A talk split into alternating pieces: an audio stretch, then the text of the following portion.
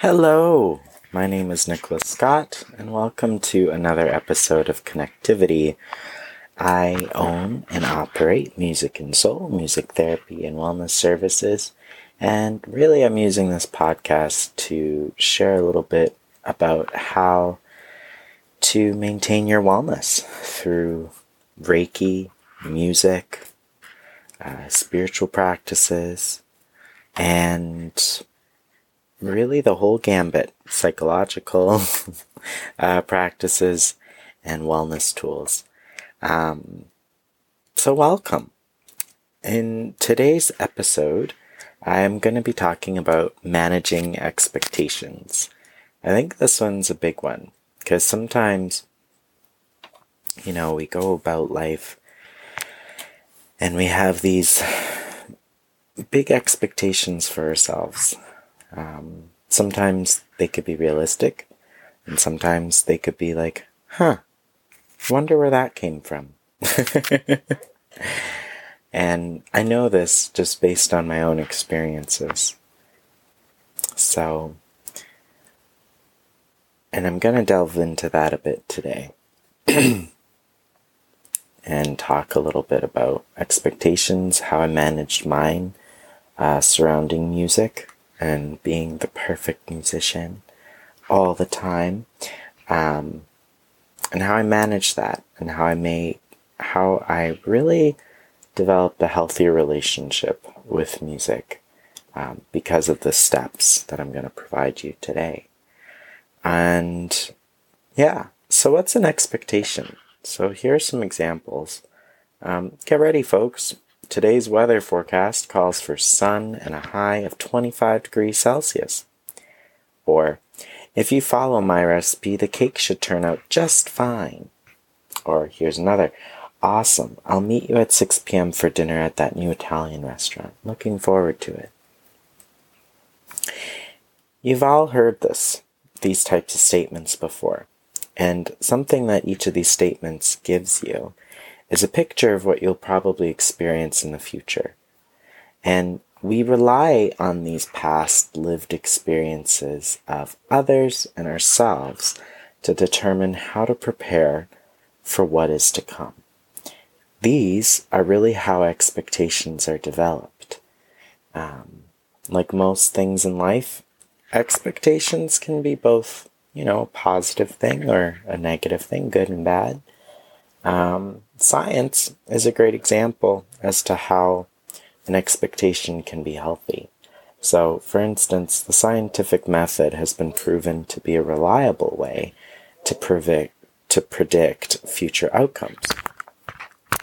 So, the reason why it works is because we have centuries of research and wonderful, skilled researchers um, that tells us what we can expect and that we can expect certain outcomes and we can expect consistent results. And if we're not getting those results, then the expectation is that maybe we're doing something that is different from the initial experiment phase or whatnot. And maybe we need to shift our perspective. Um, so, another reason why science and this method works um, is because there is a sense of control. There's a big sense of control.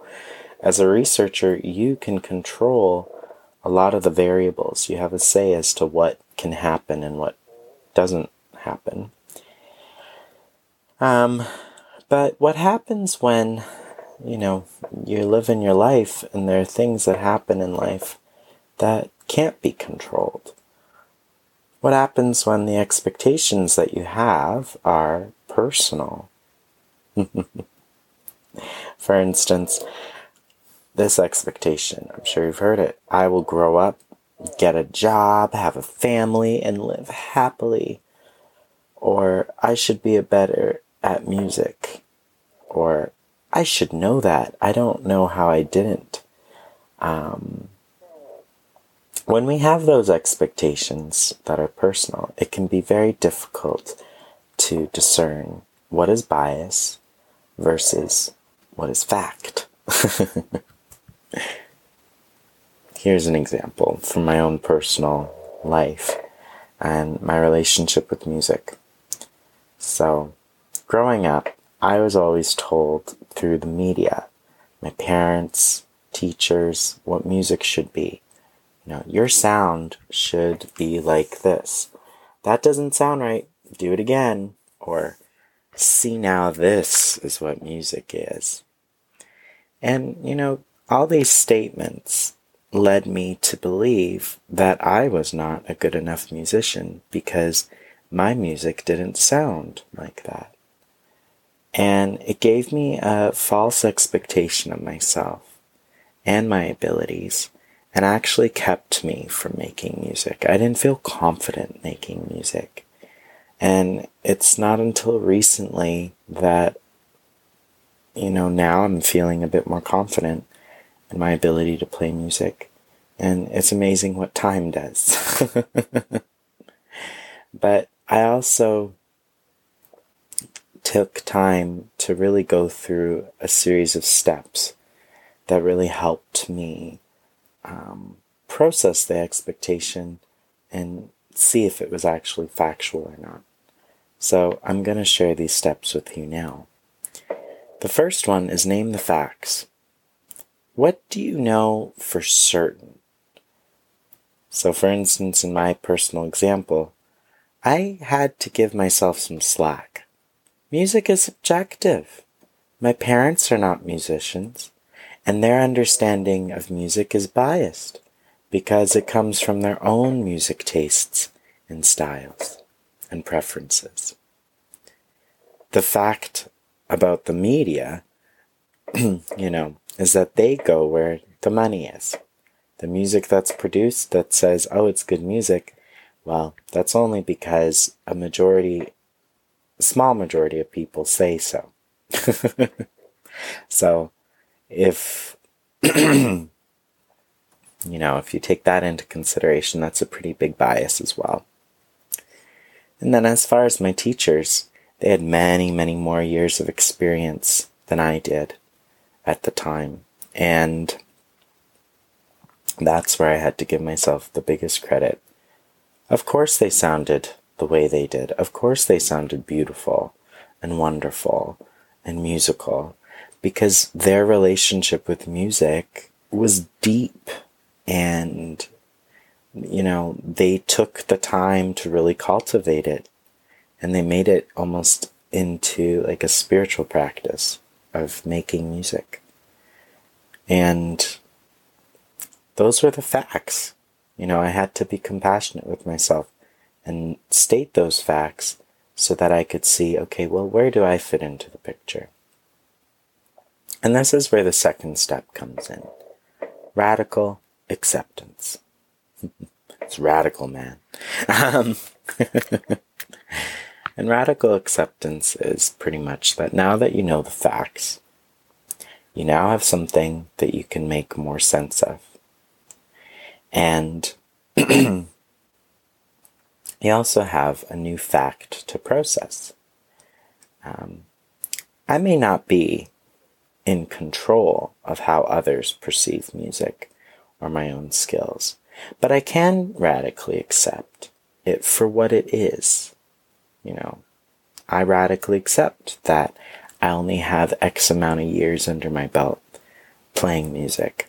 I radically accept that, oh yeah, I am still learning a bit more about this instrument that I'm having trouble with. You know, I also had to radically accept that I am a musician. and that I express my music maybe a bit differently than other people.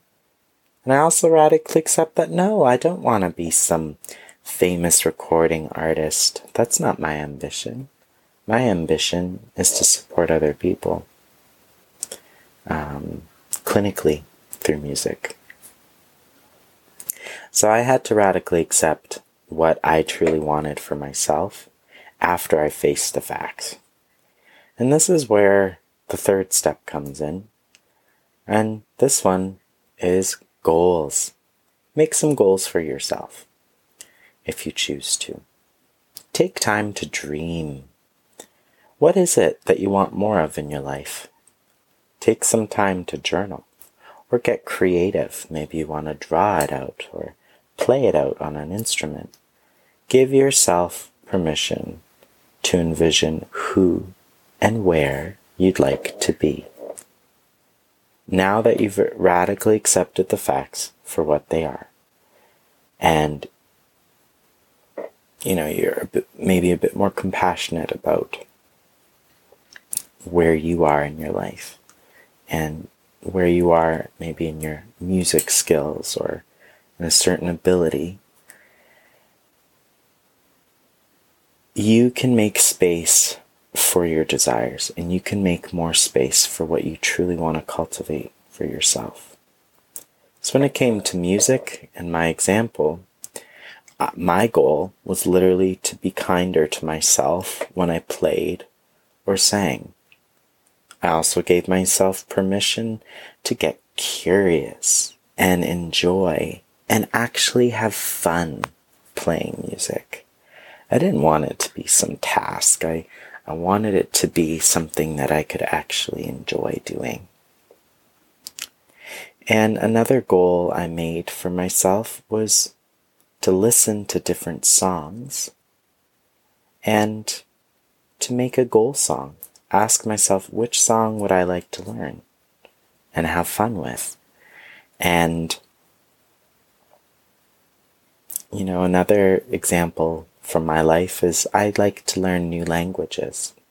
So, you know, I may have all these expectations like, oh, I never grew up learning French or another thing, and oh, I'm never good at it. But radical acceptance is okay, I never grew up in a French environment, so of course French isn't going to be good. So the goal is again, be compassionate and maybe take some time to envision what I'd like to be able to do in French. And my goal was to be conversational, be able to converse in French. Um, so, those are just some goals and ideas to help you maybe get inspired as to what goals you want to make for yourself. But the biggest thing to take away from this step is to dream big. Okay, dream big. Anything that you set your mind to, if there's a will, there is a way. Now, this goes into step four, which is the way. and that is maybe setting up an objective for yourself. Now, an objective is where you do the actual work to make your dream goal a reality. So, if you think of it like this, the goal is the destination, the objective is the efforts you make to get there.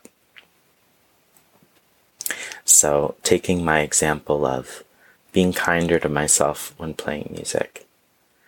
The objective may be every time I judge myself when playing, I'm going to pause, I'm going to reset, and I'm going to take a break.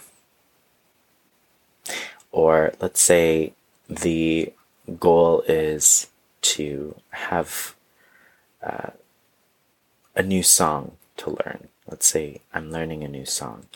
The objective will be I'm going to practice and focus on one part of this song today. And that's it.